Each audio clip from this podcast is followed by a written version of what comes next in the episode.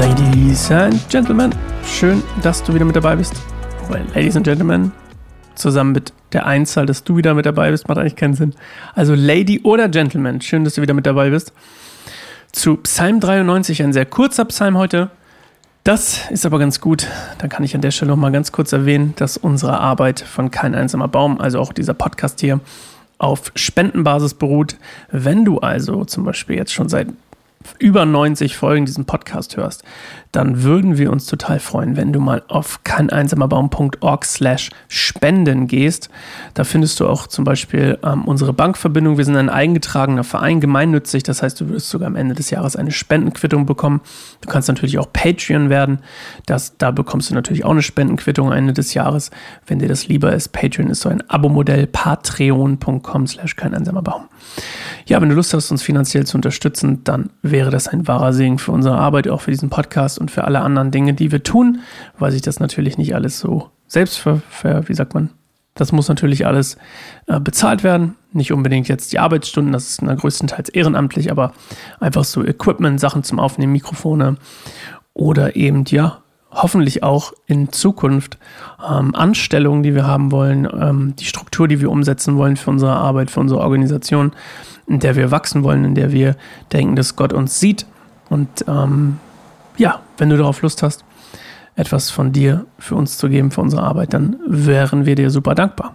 Okay, Psalm 93, ein Intronisierungspsalm. Und diesmal sage ich dir gleich, was es ist.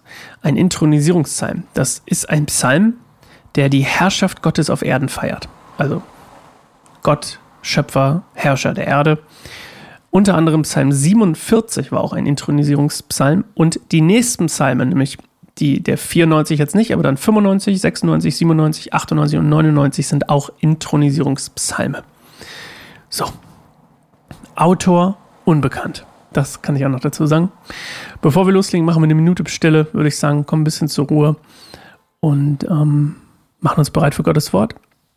Und meine, ja, meine, meine Aufforderung ist mir ein bisschen zu viel. Mein Impuls für dich in der Minute Stille ist, auf deinen Körper zu hören, auf das, was ne, der Heilige Geist in dir dir heute für den Tag aus dem Psalm 93 mitgeben möchte. Bis gleich.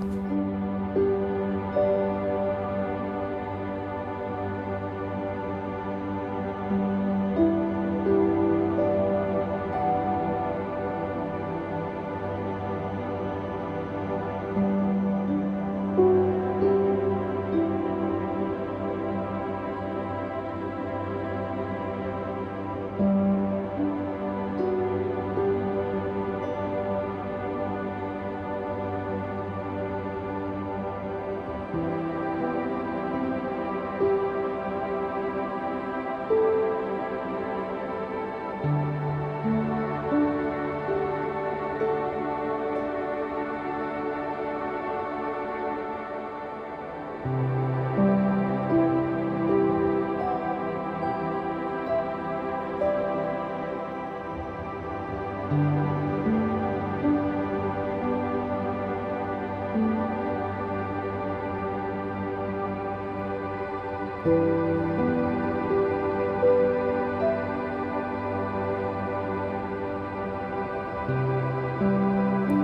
Herr ist König. Er ist in Herrlichkeit gekleidet.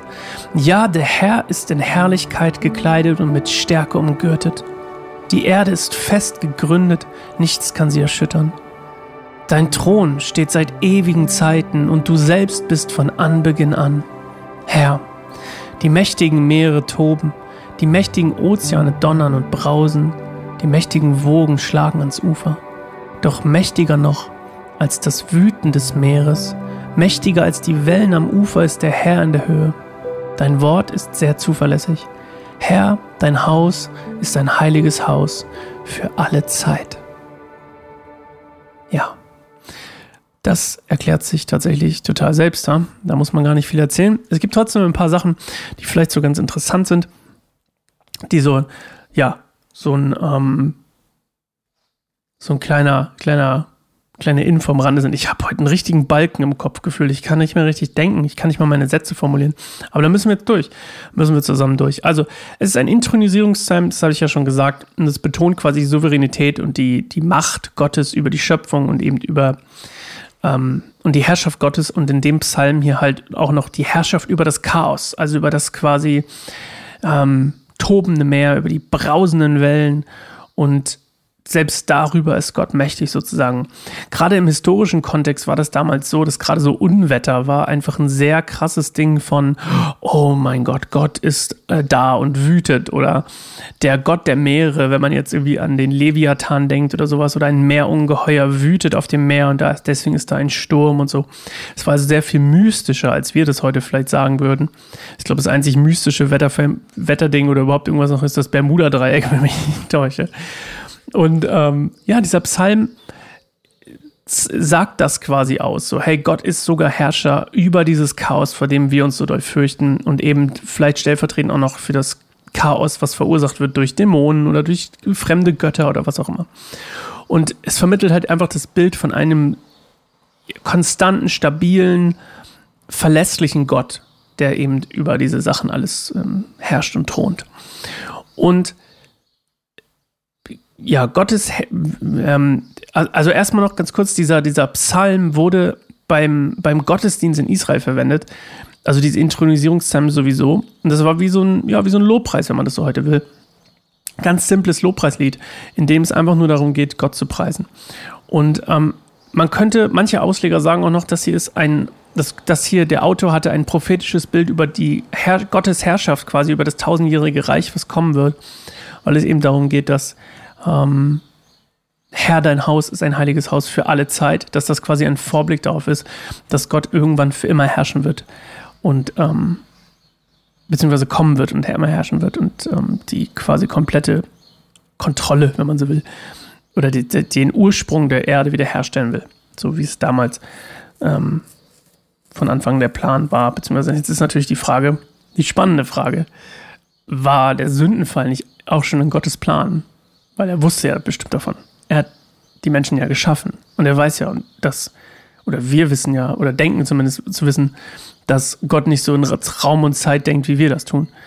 Aber ähm, ja, eigentlich, ein spannender Gedanke, wenn ich gerade so drüber nachdenke.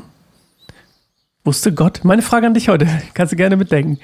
Wusste Gott vom Sündenfall? Wusste er von Anfang an genau, was passieren wird, wenn er Mensch, Adam und Eva, wenn er die Menschen schafft, dass sie verführt werden von der Schlange? Oder vom Teufel, besser gesagt.